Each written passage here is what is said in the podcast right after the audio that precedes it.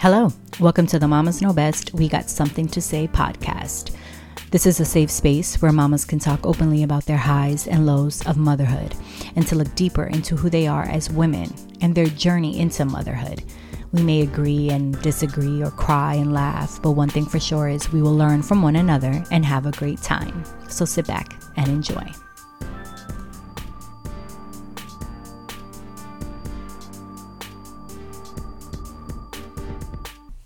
Have a very special guest, Tyler, who is the owner and I guess owner and creator of Baby Bloom Newborn Care. That's correct. Yes. Nice in um, Rhode Island. Yes, we are based in Rhode Island, but we do. We'll go into it a little bit when you're ready. But we do offer virtual support. Services. Oh wow. Okay. Yes. Yeah, so we'll go into that. So Tyler, we'll then go into that. What is Baby Bloom Newborn Care? Sure. So Baby Bloom Newborn Care is a primarily a newborn care agency that's mainly focused on empowering the new mother as she transitions into motherhood. Mm-hmm. So we offer all different services that that sort of geared to meet each family where they are in their journey.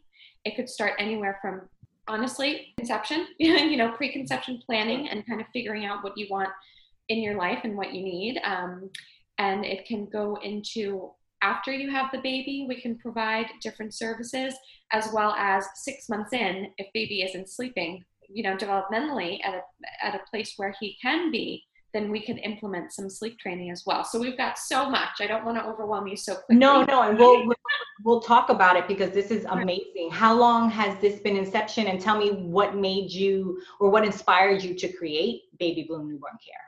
Sure. So I have been working with children and families for a very long time. It's almost 12 years. Wow. Um, and I absolutely adored it and loved it. But I found my niche was in newborn care and working with these new mommies who are sort of just trying to find their groove in the midst and, and sort of, you know, I truly believe that sometimes we get lost in the shuffle and mom's needs aren't taken into account.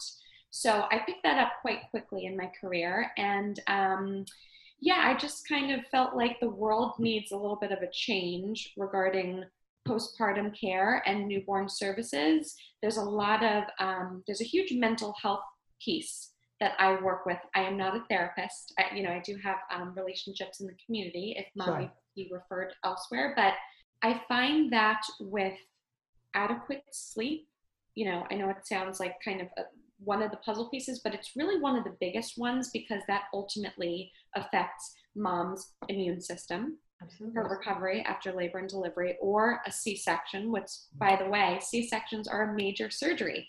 Yeah. And, you know, moms today are like superheroes. They like go through their surgery, they come back home, and, and then. We're, and we're supposed to act like we just didn't birth a child, have major surgery, and it's like, here's this little human, good luck. 100%. And mommy's bending over, mommy's getting up out of bed and exclusively nursing. And um, it's, you know, we'll go into it when you're ready, but I have a lot of, um, I have a lot of, my opinion is really big on this subject because I've done research in not only the community and in our society, but in the world. America is doing things, you know, not not right all the time. So um, so yeah, that's kind of like a little bit of a history behind Baby Bloom. And uh, you're not a mother yourself, and I feel and I feel that's important to say because I think it's beautiful that you not being a mother though that you recognize that. I didn't realize all of the things that um, I needed until I became a mother. And yeah, you know, I would see my mom do certain things and whatever, but the fact that you recognize that so early on of the need is amazing because look i this is now my 15th or 16th interview and it's kind of all the constant when and they have all been with moms of it's 2020 and it's just now that we're talking about how a woman's brain changes after she has a baby and how this affects. And i'm like but it's 2020 we have been giving birth to the beginning of time and you need to tell me not one person thought to check to see what happens when this when a woman gives birth. So the fact that I think it's important to speak on that, that you recognize that and you're fi- trying to find a community and a space for moms to go through postpartum care um, with the help that she needs. Mm-hmm. So kudos to you. Thank you. Um, so tell me though, because you made a good point of the research. What research have you seen, and maybe some high level stuff? Because I'm sure we can go so far, right? Look, um, oh, yeah. to give some backstory on me, if maybe you don't know, I had a midwife and I had a home birth, um, and one of the reasons is because I saw a documentary called The Business of Being Born, um, and that kind of changed my life of um, how the healthcare, specifically when it comes to maternal affects mom, women in this country and i was just blown away. And i just felt more comfortable and it worked for us and thankfully you know it just that's what worked for us. Um, so I, I understand and did some of my own research. So tell me what research you have found and some high level things that you see of things that need to be changed here in america. Sure and i love that movie. That's one of my you asked me to kind of think about my favorite movie. Oh yeah. My favorite movies. I know it's a documentary. It's so funny when you're in this world, you eat, sleep, breathe, birth. I'm sure. so that you're ahead and you know what's going on. So you can back up and say, okay, this is what's needed. Because I'm sure every day there's something new. Of course, absolutely. Yeah. So when I began my research, um, of particularly postpartum care. And I have a really great book for your listeners, The Fourth Trimester by Kimberly Ann Johnson. I never read it, but I've heard such mm-hmm. great things about that book. That book has changed my life just as much as the business of being born. Wow. Um, it really goes into the history of postpartum wellness and care. And it goes into, you know, putting America aside for a moment and going into thousands and thousands of years of you know different there's a, there's a huge you know population. Disparity? Oh, okay mm-hmm. asian community um, in different parts of china and then japan we have mom you know after she delivers she's at home and she has her resting in period. And it could take anywhere i mean even just a month is like a standard of how long she should be at home.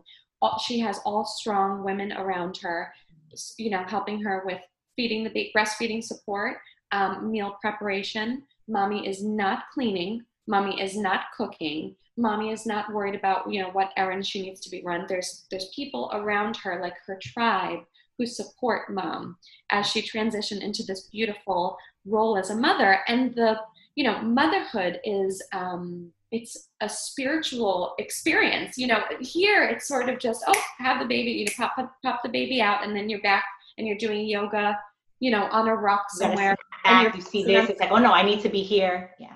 100% it's very um it's very sacred it's a very sacred uh, spiritual process especially as a first mom you are bringing life into this world it's much different and deeper than what America kind of um, approaches it. The culture, correct, yeah. One hundred percent, yes, exactly. Um, yeah, I had a, I had actually an ex-employer when I had, and I was kind of cautious of explaining my birth plan because home birth, that's like, oh my god, like what are you talking about? That's so taboo, and what if this? So I didn't want any of that negativity. But he was my employer. Long story short.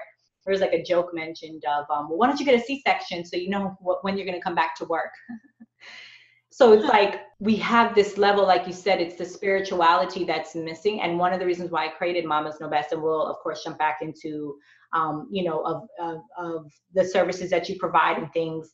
But I feel that this is important to say because we're talking about it. Is here I, I want to with mamas know best for women to feel empowered because I feel like when women are giving birth, we think, like you said, it's we're supposed to get, or it's this painful, excruciating thing, and it's oh my gosh, this mess, and my body, and all these negative aspects of it, as opposed to what you just said is you're bringing life into the world, which is the most magical thing. When you really break down the science of it and the how amazing it is that the one sperm and the egg, if we like, that's crazy but yet we're seeing here in this country that it's again you know so um, uh, sensationalized in the media of this painful excruciating thing when it's like no like it's empowering be empowered. So that's actually one of the reasons why i created this because i wanted to share my story that if i could do it anyone can do it. I'm no better or less um, so that's a good point that you mentioned that because I had also also heard in other countries that they do take these periods, and I'm like, oh my god, that's unheard of. We would never think like, what? No, you have to you you be strong, get back on your feet, you know, and do what you have to do, you know.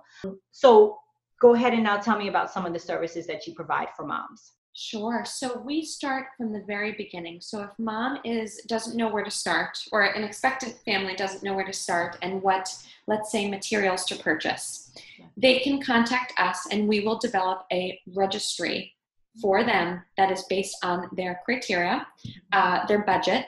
I have moms that come to me and say, I don't want anything, you know, cute. I don't want on any of the, you know, the boppy and different, you know, onesies. And I want all the necessities and all the essentials. Mm-hmm. So that's what we provide them with. So that's number one is the baby planning aspect. We then offer postpartum doula care, which that can be is really wonderful. It's it's sort of like such a beloved service because that's really focusing on mommy's needs, um, not just the baby.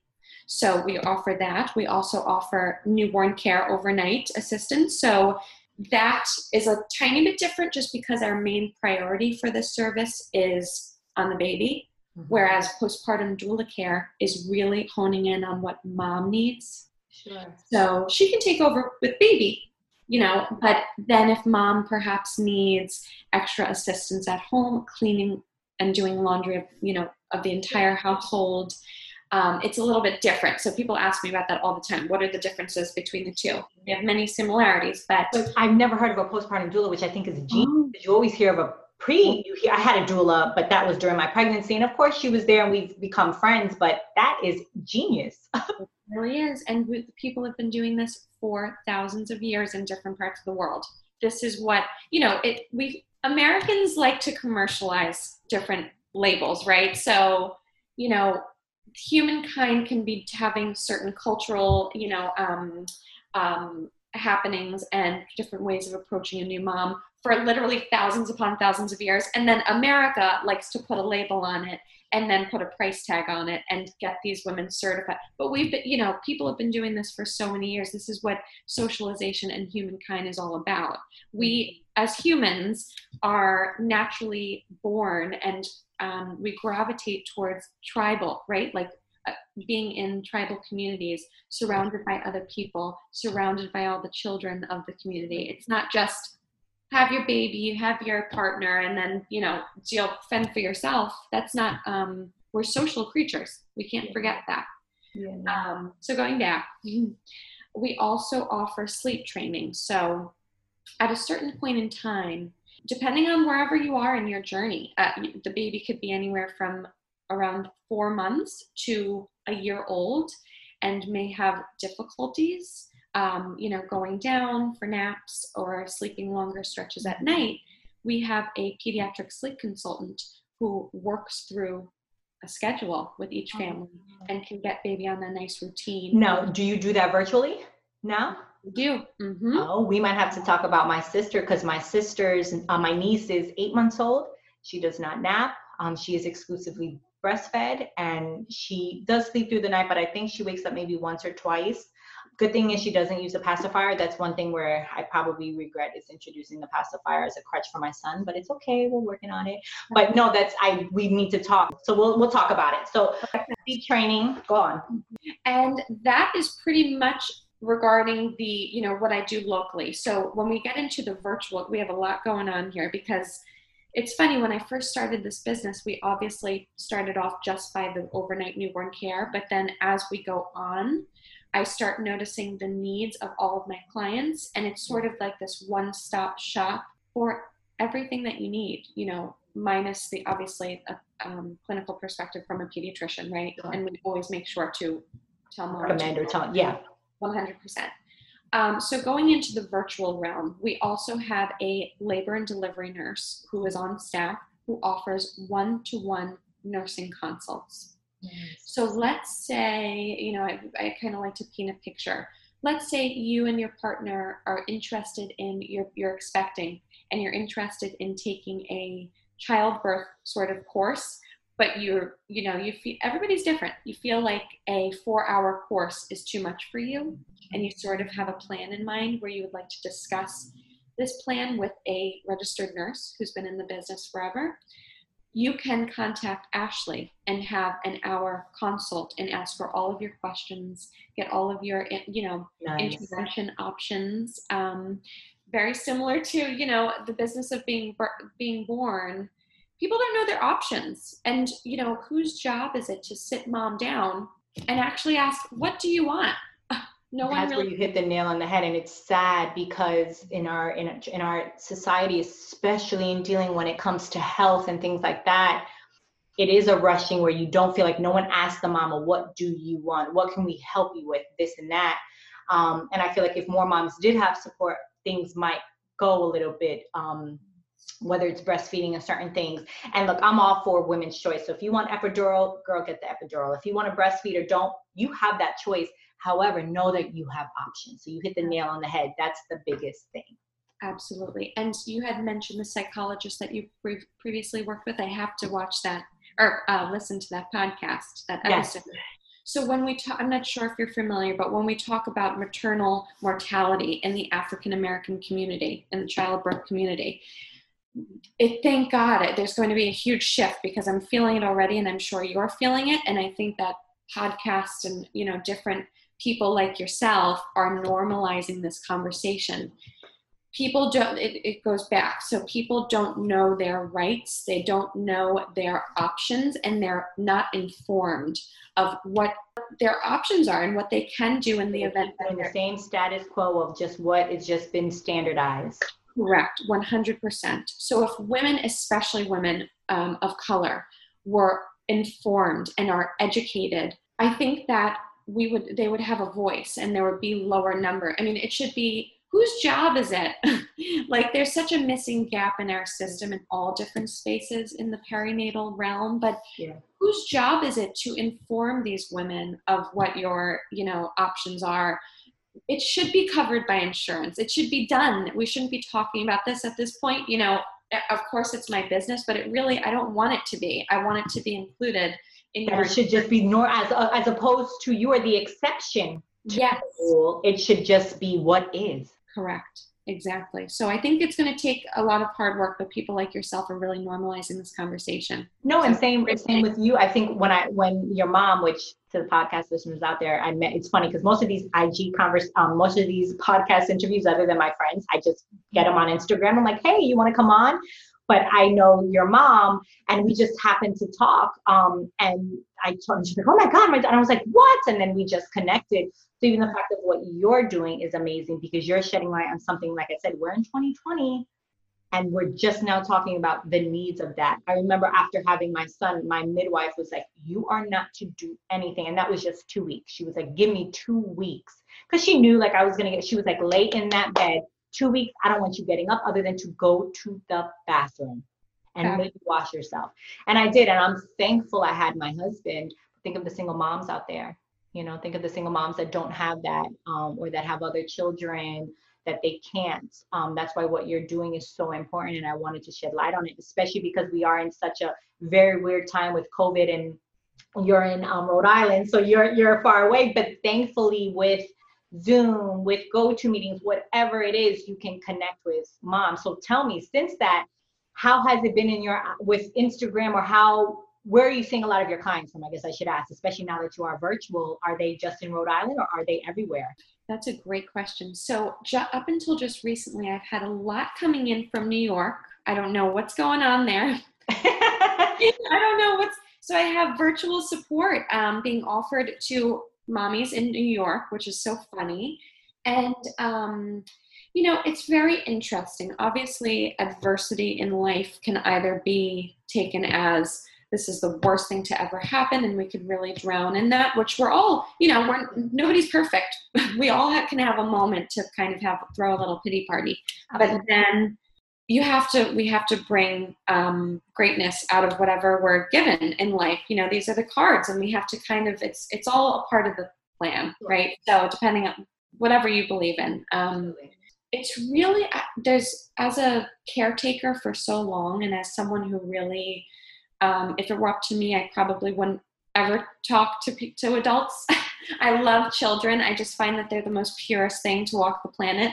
There's no judgment. Um, sad though of knowing, like when I look at my son every day, like it'll get me emotional. Then I'm like, God, he's just this innocent creature, and how life and things start molding and shaping, and how that innocence leaves. You know, so it's it's very bittersweet but continue.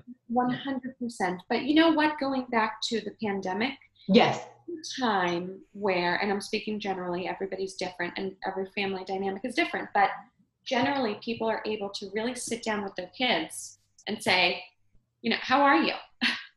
you know, it's kind of, so there is somewhat of a beauty that is coming from this, um, but there's also when thinking about new moms who are alone even more than before, um, there's a lot of isolation going on. There's, we have to not get lost in the shuffle and really make sure that these new moms are being cared for and that they're feeling heard because postpartum depression is something that I work with quite often. You have experience. I had postpartum, a lot of anxiety. The depression, I had my um, placenta encapsulated.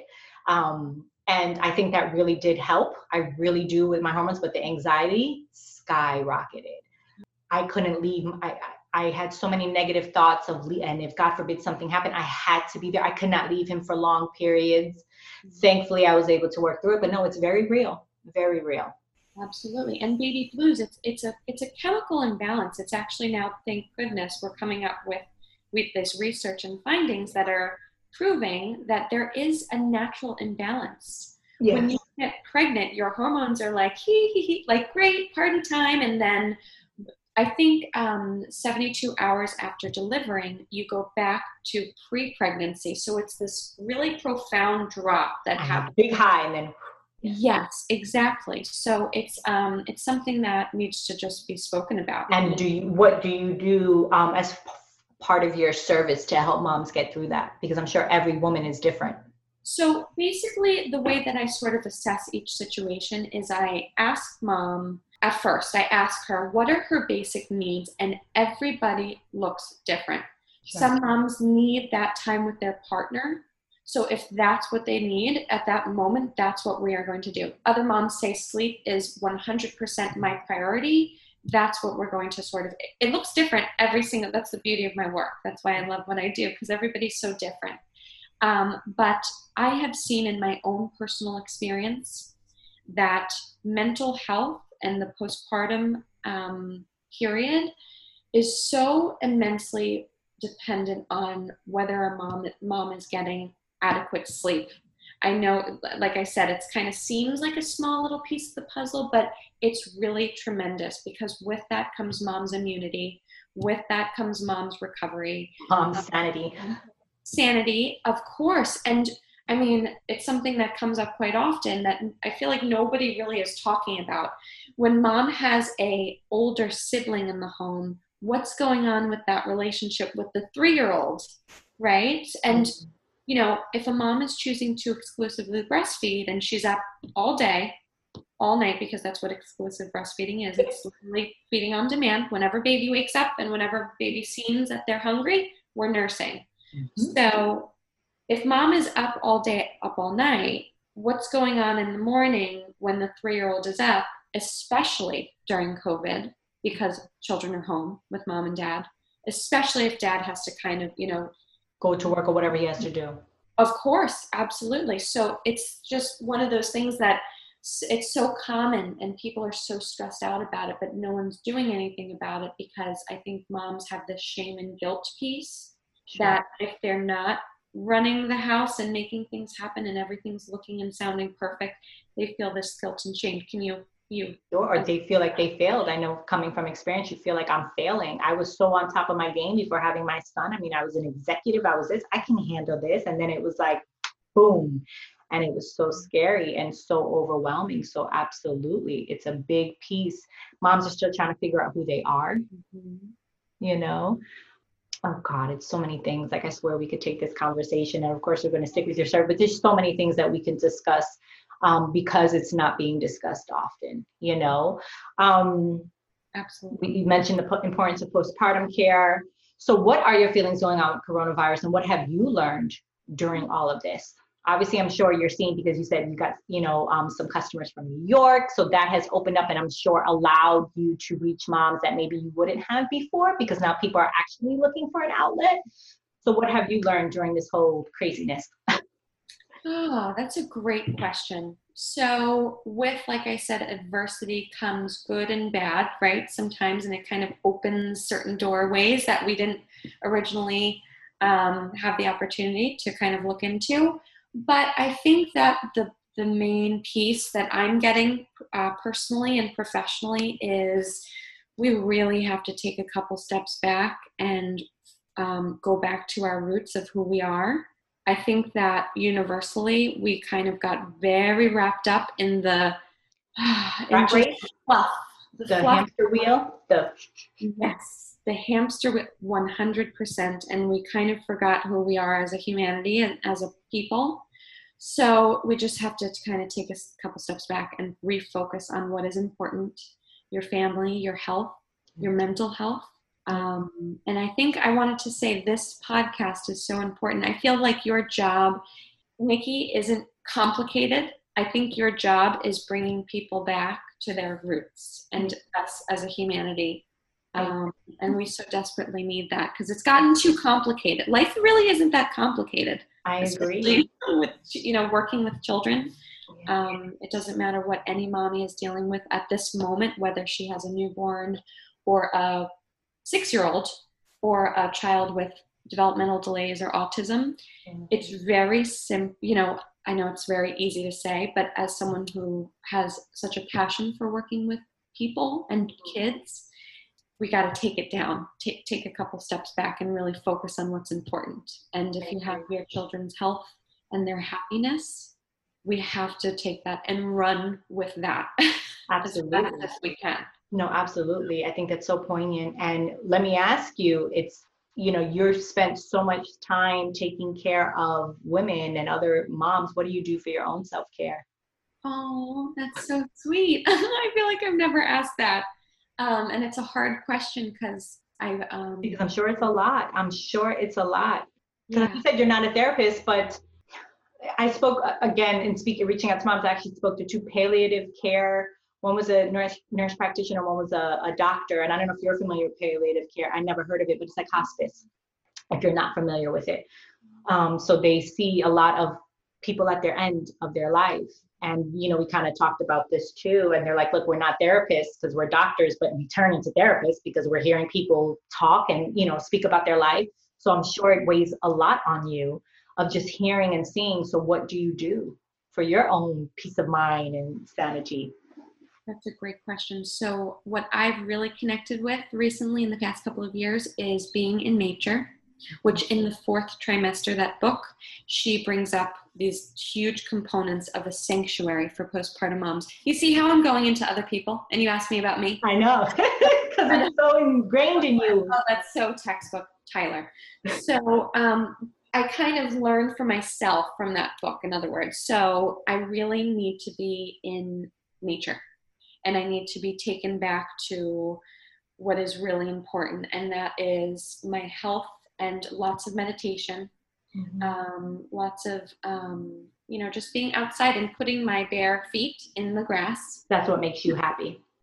yes, and breathing and just stillness. I think because I find myself very busy every day. I can imagine you're constant, you're going, you're running a business, you're helping moms. I, how, how many moms at any given point? Like, what is your, because I'm sure you have a team, you have a staff. At this, yeah, of course, yes. So we have a team um, of postpartum doulas and, you know, nurses and sure. care specialists. But at this point in time, we have eight women who are being serviced in some point in time. So we have someone who we're developing a you know a registry for. We have a couple of moms who are doing the overnight shift. Right. Um, I personally took a little break uh, doing overnights because what happens, you know, the way that we sort of paint a picture is we're in the home mm. from 8 p.m. to 8 a.m tending to the needs of that Tell me one. about that because I've had misconceptions about that and sorry to cut you off. Tell me what okay. that is like. Um, because for me, and just to be honest, I remember being like, oh my God, how could I leave my child? Like this, this should be a bonding time. This should be a bonding experience. This was my thought. So talk about the misconceptions of that. I think that's very important. That's a huge piece, Nikki, because I've had that question before. Mm-hmm. If mom is supposed to be bonding with child, you know, what's going on there with someone coming into the home? I will always, for the end of, for the rest of time, will remind new mommies there will never be a bond as strong as you and your baby. You no know what time of day, nothing. And that's the misconception. 100% you, that you and that baby have spent so much time while him being in the womb.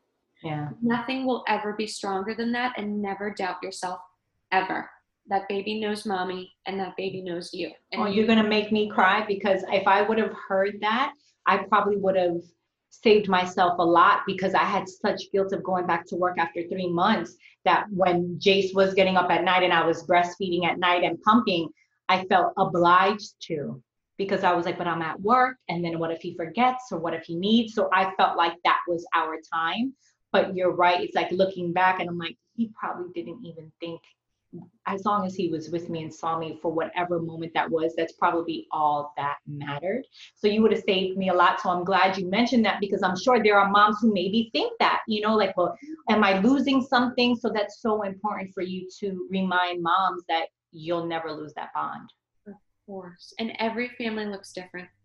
Correct. Some people, um, you know, some women really love work, working. you know, I do. I, I, I, do. I enjoy work. Absolutely. So that can be an outlet. I mean, everyone needs their outlet. That can be an outlet for you. You have to remember you have your own groove. You know what is best. Yeah. So never doubt that within yourself. So going back to the overnight shift, which is so so helpful. I've done, um, you know, I've helped moms anywhere from seven nights a week wow. to one night a week um, for a couple of weeks. It it always looks different, and each com- contract um, differs from the next. So the overnight shift, what does that look like? So we come into the home anywhere from, you know, it could be from 10 to 12 hours. My minimum is should be eight, the very minimum. Um, but what that looks like is we tend to the needs of the baby while you get your rest and you know you're able to properly recover. So we are sort of the first responder. So we can kind of set our little station up in baby's nursery and we sort of you know kind of spend our night nearby them. Yeah. And when the baby is ready to eat, we're the one that is transferring baby, you know, changing their onesie, changing diaper. If mommy is nursing, we bring baby right over to you. So let's say you're recovering from a C section, you are not getting up. You're staying in bed in your jammies, and we're transferring baby over to you. Wow. Done, we transfer baby out. Now, if you, because I, I, I sense that you really uh, eat that one to one time with that baby up, during that time. So if you decided that you prefer having baby next to you in your bath in her bassinet, then you you know you two will be in your room separate from me. But when baby is awake, rather than you stumbling around and you know trying to find your groove and moving all around, I'm the one coming into your room and transferring baby over to you, making sure that you have a fresh glass of water by your side. If you need a snack at 2 a.m., well, you've got to do what your body calls for, right? So I'll fix you a nice snack. And um, and yeah, it's it's different for each parent. Um, and, and going back to your point, and I, I think this is important. You were saying in other countries they do this, correct? They build these kind of tribes and things because the way you're describing it's like someone looking like, oh, that's so American. That's so like, oh, you have I mean, to, I was like, oh my God, this, and that sounds amazing. But like you said, everything is so commercialized of how we bring that. So an outsider might be like, oh, that's going to be either too expensive or, oh, that's so like, I don't need that. I'm not going to be spoiled when it's like, um, honey, in other countries, they actually have friends or neighbors or whatever, like you said, whatever it is, who would come and do this for the mom. So it's actually not something that we just thought of and said, oh, let's just do this as a as a thing. Like a first world service. Right. That's why it, it's quite confusing because yes I, my unfortunately my services are out of pocket expenses. Sure. but the country is doing a lot of work to to change this. Um, and doula are you familiar with a birthing doula yeah i had i had a birthing doula Oh, you had a birthing. That's what I'm saying. Like I never heard of a postpartum. I'm like, that's genius because oh. yeah, you know, like I loved her at my birthing, but I would have loved to have one after. 100% yes and some birthing doulas do offer in their packages a couple of days of over mm-hmm. you know or nights sure sure to talk about insurance, I know in some places or some insurance, like they will offer a doula, like you could get doula services or you could do midwifery services depending. Um, but like you said, in order to really get to the next level, we'd have to break everything down to its core. I mean, healthcare in general with this country, I mean, look with everything, and I, I don't want to get political, but look with all of these people who've lost their jobs and how many, how many people now don't have healthcare because they don't have work. And that when you bring it down like that, it's crazy mm-hmm. um, to think that of such a developed country that this is what we have now you know mm-hmm. that so many people rely on their jobs to provide just healthcare that should be given to anyone and anything at any time um, mm-hmm. so hopefully we do make change and like you said with conversations like this hopefully they will push it forward now are you do you what prior to to coronavirus were you one of those night nurses were you there? Yes. Oh, yes. Absolutely. I, I miss my job, you know, working overnight with these precious babies. And I do from now, you know, every now and again. Mm-hmm. Um, but I'm really trying to hone in on giving other women in the community a job, right, and an opportunity to love on these precious newborns and their moms. Yeah. And also, my outreach expands by not just doing the work myself. Mm-hmm. Our outreach is expanding, so hopefully, new moms in the community every day are hearing about this work and these services. Mm-hmm. And it's becoming more normalized. And I did want to mention that I do offer a sliding scale to families. Um, this type of work, it's it's very important and it's high risk work working with newborn you know newborns. So i make sure to have the most qualified workers who love what they do who are highly experienced and ready to be working with these precious newborns.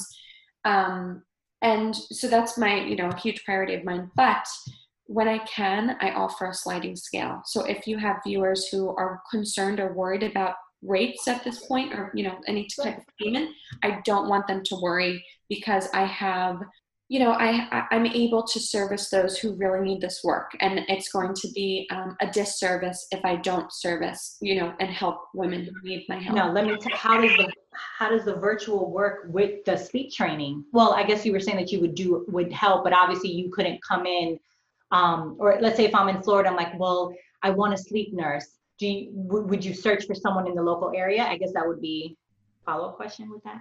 Question. So um, no, we would actually do it remotely. So okay. just a little tip about human development and sleep in general for young children. It's very simple. Um, there's a little mix of behavioral you know there's a behavioral component that happens with young children they're very smart so our priority is to kind of set a very um, kind of just start off at a blank slate and work with a schedule that's implemented during the day and at night.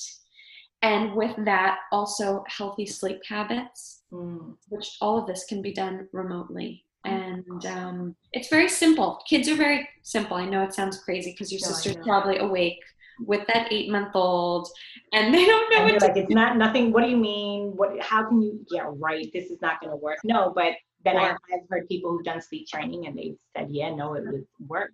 That's why I really want to connect you with my sister and we'll talk after. Um, so tell me, what's the max age that you help with moms with children? So like I say, I have a soon to be three year old and he was having trouble sleeping or uh, like the pacifier, you know, what, what do you help toddlers, moms with toddlers? Tell me about that.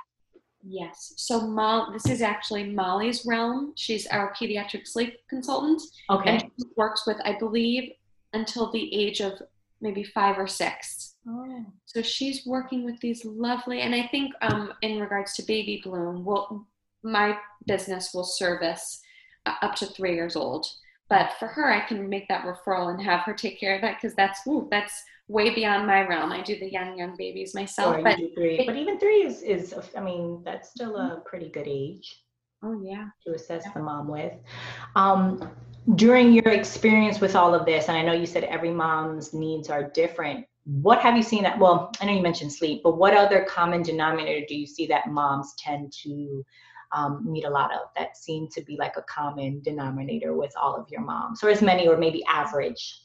I would say that the breastfeeding component is super important mm-hmm. because I think that it's very common for us as women to think biologically we have breasts you know, we were able to conceive and then you know have our baby. It's natural for us to breastfeed and i'm going to just pop into this and it's going to feel natural right? Is that something that you felt with oh i thought it was and then um, the first two weeks were the hardest two i probably could write a book and if you ever needed me to like talk to moms because luckily my husband's aunt is a midwife nurse for over 30 years in trinidad I, she was on my WhatsApp and I was crying. And I remember like my husband helping me, um, God, I don't remember the words anymore, but uh, squeeze my breast basically to get my milk out because it was, it was, you know, my breasts were getting hard and my milk wasn't coming and my son was losing weight. And I remember him being lethargic at three, four days old and me being like, there's something wrong. And he's like, no, he's fine. And his aunt, me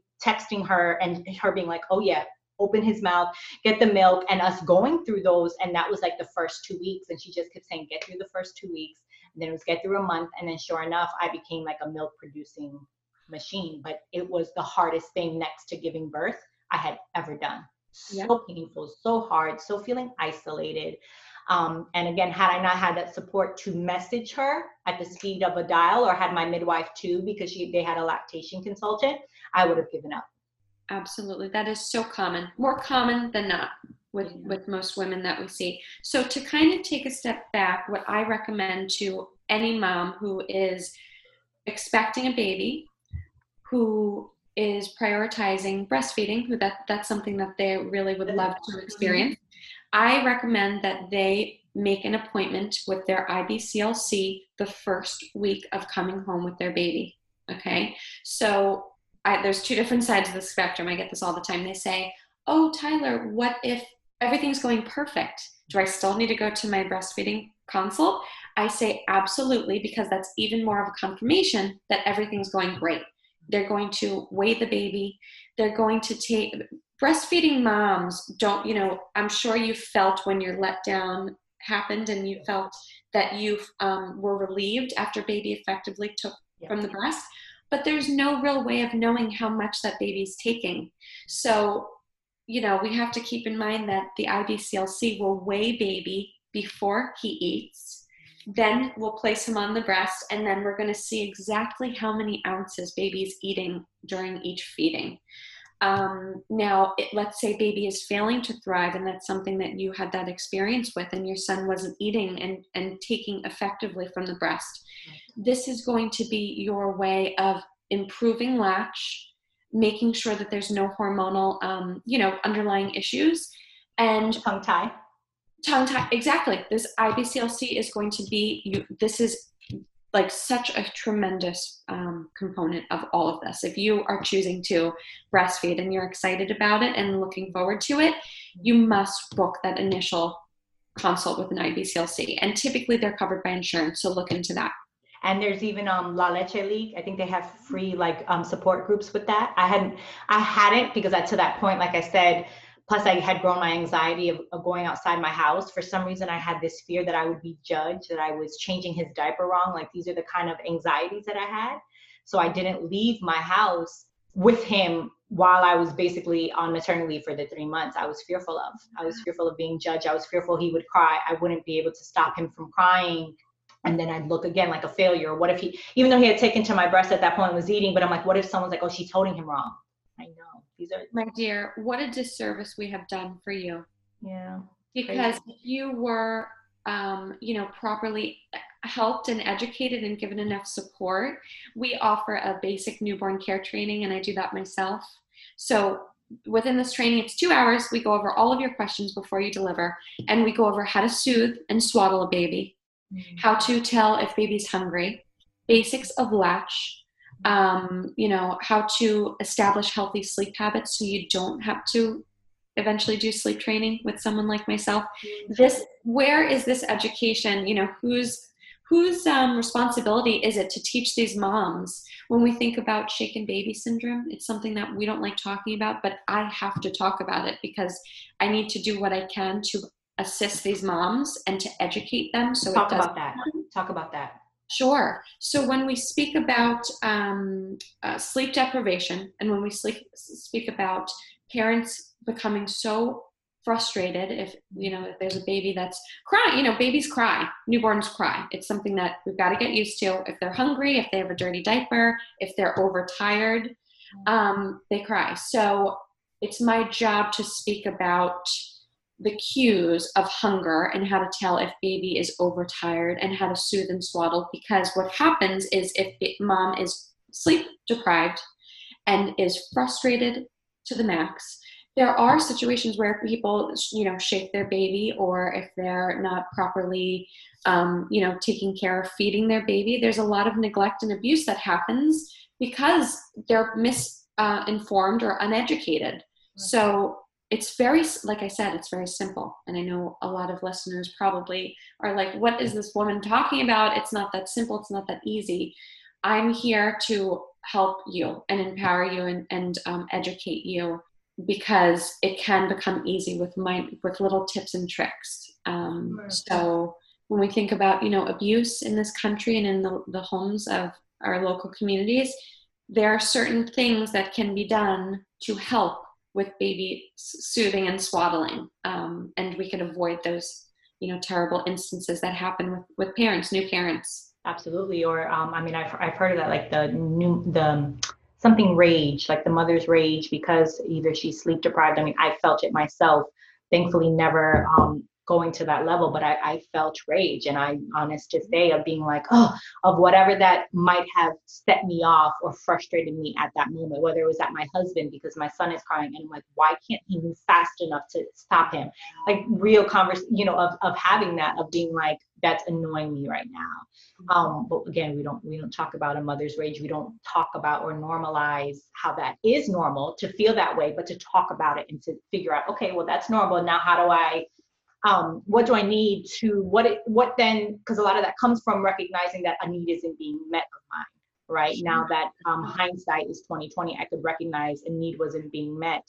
Or seeing in my sister now she has certain things so we're trying to discuss okay what what needs of yours aren't being met at this time that is making you feel frustrated that is making you you know lash out you know? Um, so that's that's really important that you mentioned that because again it's another thing that we don't discuss about. Yes we talk about the pp and the postpartum and that was such a big word but there's so many other levels of it.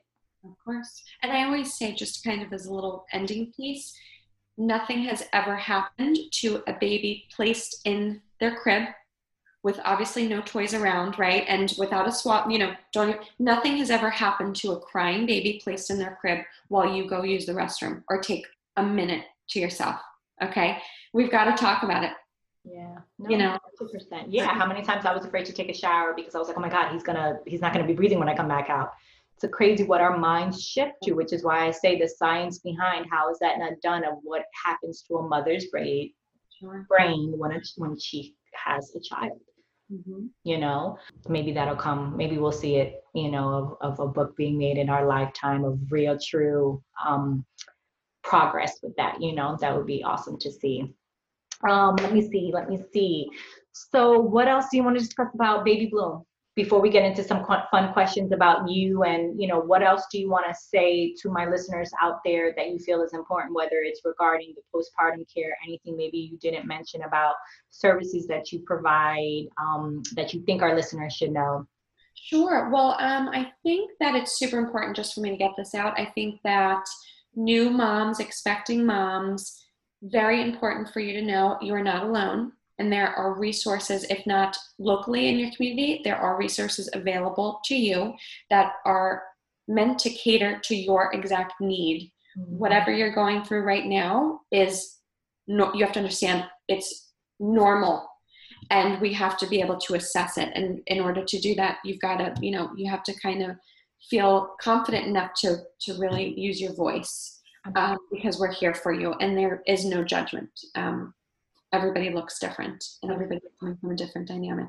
So that's number one. And like I, I briefly mentioned to you before, if you do have a listener who is concerned about, you know, money, especially in this time, I really need for them to know I'm around and available to walk them through whatever they need to do. You know supported with okay? Yeah because i'm sure mm-hmm. that's a big part piece of it. People automatically assume it's too expensive. Why even bother? So the fact that you mentioned that no for sure. And to piggyback what you said to moms um, and i feel it is important because i have had my son. My son is two years. I know what it's like. I've had the postpartum anxiety. I've had the issues with breastfeeding. We had to supplement and i felt oh my god but we supplement and then i was done for after the month and we moved forward. So i've been kind of through there um, with that. Um, we're not the first moms to have children. People have been giving birth. And I think that's what made it easier for me and let go of some of my anxiety. Um, is that I would say, like, gosh, my mom did this without even half the resources that we have. Like, I would put things in perspective. So I'm like, if she did it, then I can do it. And what, look at the help that I have. And I would just kind of break it down and really just make it as simple as that and say, I am not the first woman to give birth. I'm sure some women have it much harder and that's kind of helped me work through it. So i think to piggyback off of that is important is it you know we're not the first woman. So you know someone else has been there done that has gone through what you're going through so nothing can probably seem out out of the ordinary. Never not once in my career working with families. Um, it's so important for us to really remain non-judgmental mm-hmm. and to acknowledge that motherhood does not look the same from you you know, if you were to compare yourself and your sister, nothing, you know, there can be some similarities, but it's never perfectly um, similar. It looks different for everybody. Everything Absolutely. looks different. And how can I mean? I obviously I'll put it on my podcast and when I when I show it on my Instagram. But how can people follow you? How can people reach out to you? Sure, you can go to www.babybloomnewborncare.com. That's our website, and you can find a lot of our services and our virtual support um, offerings on the website. And then if you would like to follow us on Facebook or Instagram, it's at Baby Bloom Newborn Care. I can't wait to share this. Like, I'm so happy that I spoke with you and got so much more of the services that you provide because I think they're, um, it's just so important. Do you have any, I guess, things of like expanding or i mean of course obviously if you don't want to talk about that of like if there's things in the works but do you mm-hmm. have any of those dreams of like or you know let me ask you that question where do you see baby bloom five years from now there we go oh that's these are all such great questions I know. open book because i've um if my work and my language can inspire someone else sure we've got to work together in this. We're we're sisters. I don't do any competition. I don't do any don't expose my secret. There's no such thing. I'm in this and I'm good at what I do and you are good with, at what you do. It doesn't matter if we're doing the similar thing or, or not. Absolutely. Um, so I would love to share with you to put out some good vibes into the universe with you, Nikki. Yeah, absolutely. So I'm focusing um, on training the the women who are working with mm-hmm. newborns. So that is my new little endeavor. It's going to take lots of time, and I'm currently, you know, undergoing the accreditation process. Yeah. But I know that with a mix of different flavors of myself, my education, uh, my experience, and um, you know, obviously, I'll have some sort of um, you know RN language and more of a more of a medical background perspective sure. mm-hmm. incorporated in my uh, training. Mm-hmm. I would love to bring that out there and kind of train people and to know the language and to understand not only the basics of development of a newborn, but also understands the basics of motherhood and a little, you know, introduction on birth and have a little introduction on mother child bonding. You know, we shouldn't just be focused on the child care and, you know, these are the you know basics of development. We also need a little bit more of a universal perspective. So that's my second endeavor. That's awesome. Those are some yeah. great goals. Um what about any like youtube for you or anything any other social media do you think? Ah sure. I think that you know when i have time i like to I have time. Um, and obviously, if there are any requests, um, I'll definitely prioritize what people need. But when I can, I do the very basics of how to soothe and swaddle on my YouTube channel, and that can be found on Baby Bloom Newborn oh, Care. Okay, so you do have yeah. some references and things to go to. Perfect. I do. I have a couple of like swaddle variations on there. Um, yeah, like, and I think what you do, you know, I mean, yeah, I think there's a time and a place. Obviously, you know, um, what what I'm doing in my content is right to share these stories, to inform people, to you know, and if it touches one person, I'll every so often get a message from someone like, oh, I read your blog or I listened to this podcast episode. I'm like, oh, great, someone is listening because you don't know, you know, you don't know how you're inspiring someone, and that makes me feel wonderful.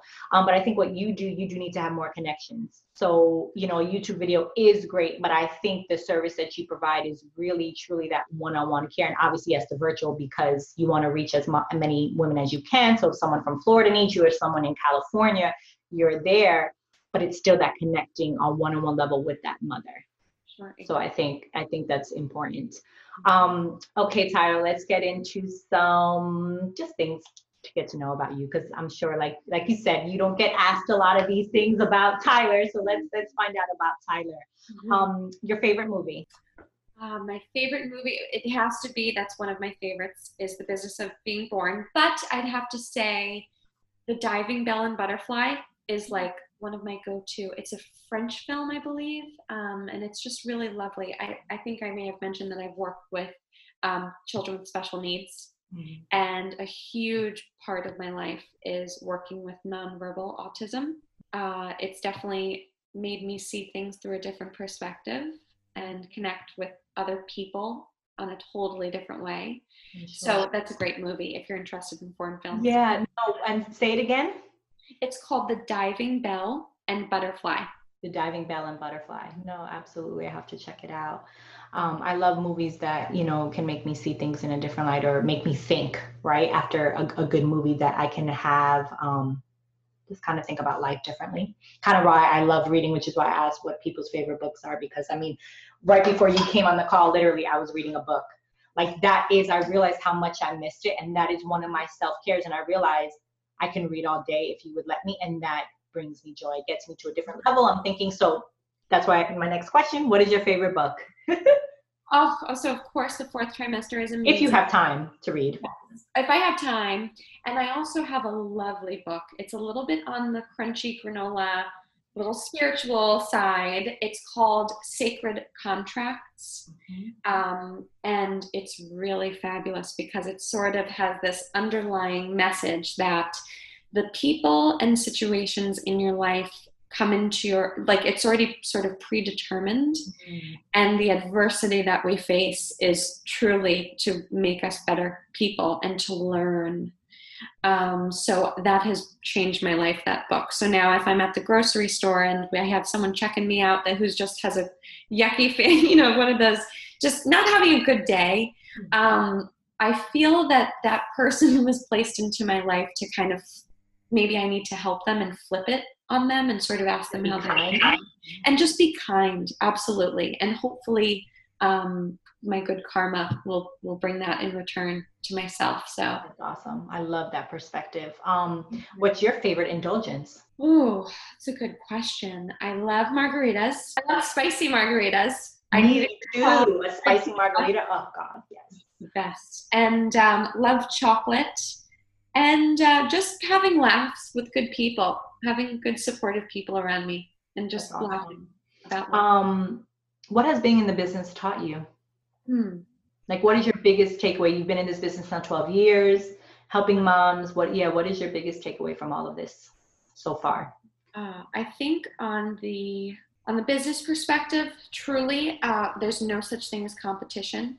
We are sisters, like I mentioned, and uh, I have, especially when working with women, there is a piece where it you know sometimes it gets a little you but you feel this energy of competition. Yeah. and i'm one of those people that if i can take the shirt off my back and to help you and, and bring you up and level you up um, then i'm going to do it. Doesn't matter if you like me or not.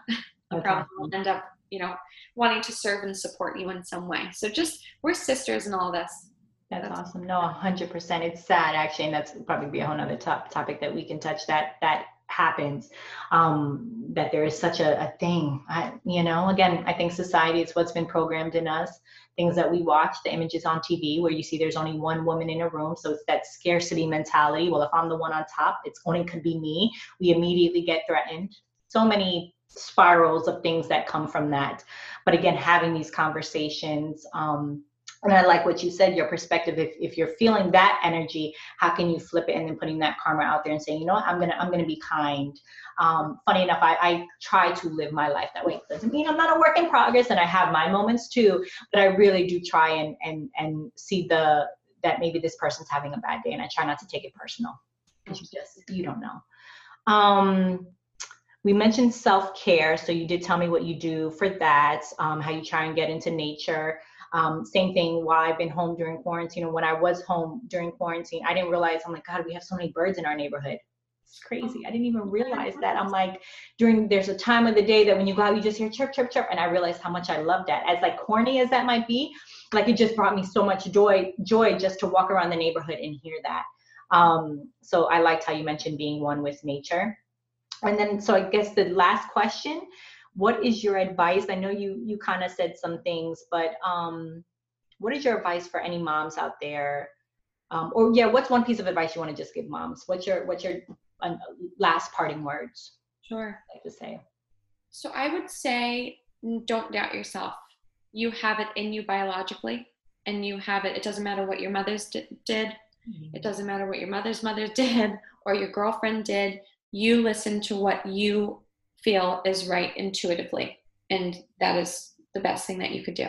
No, 100%. Tyler, thank you so much. I feel like we could have kept talking. Oh. And I feel in my heart we might have other conversations. Like I'm already thinking, um, I don't know why, uh, whether it's passing, you know, your information on to other moms that I know, maybe even connecting you with my midwife.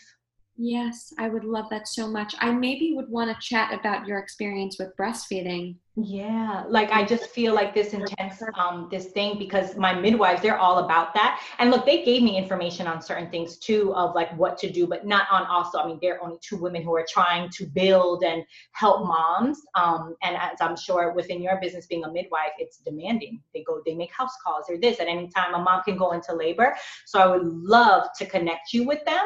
Um, so yeah, so I feel like this is not going to be the last time we talk. So thank you so much though for coming on, for um, your time, for sharing your truth, and and for starting your business. Thank you. Thank you, Nikki, for having me. Thank you for listening to the Mamas Know Best We Got Something to Say podcast. If you enjoyed this episode, please subscribe, rate, and give a review on the platform you're listening on. Tune in next time to hear another fierce mama share her story. Continued blessings to you all for love and light.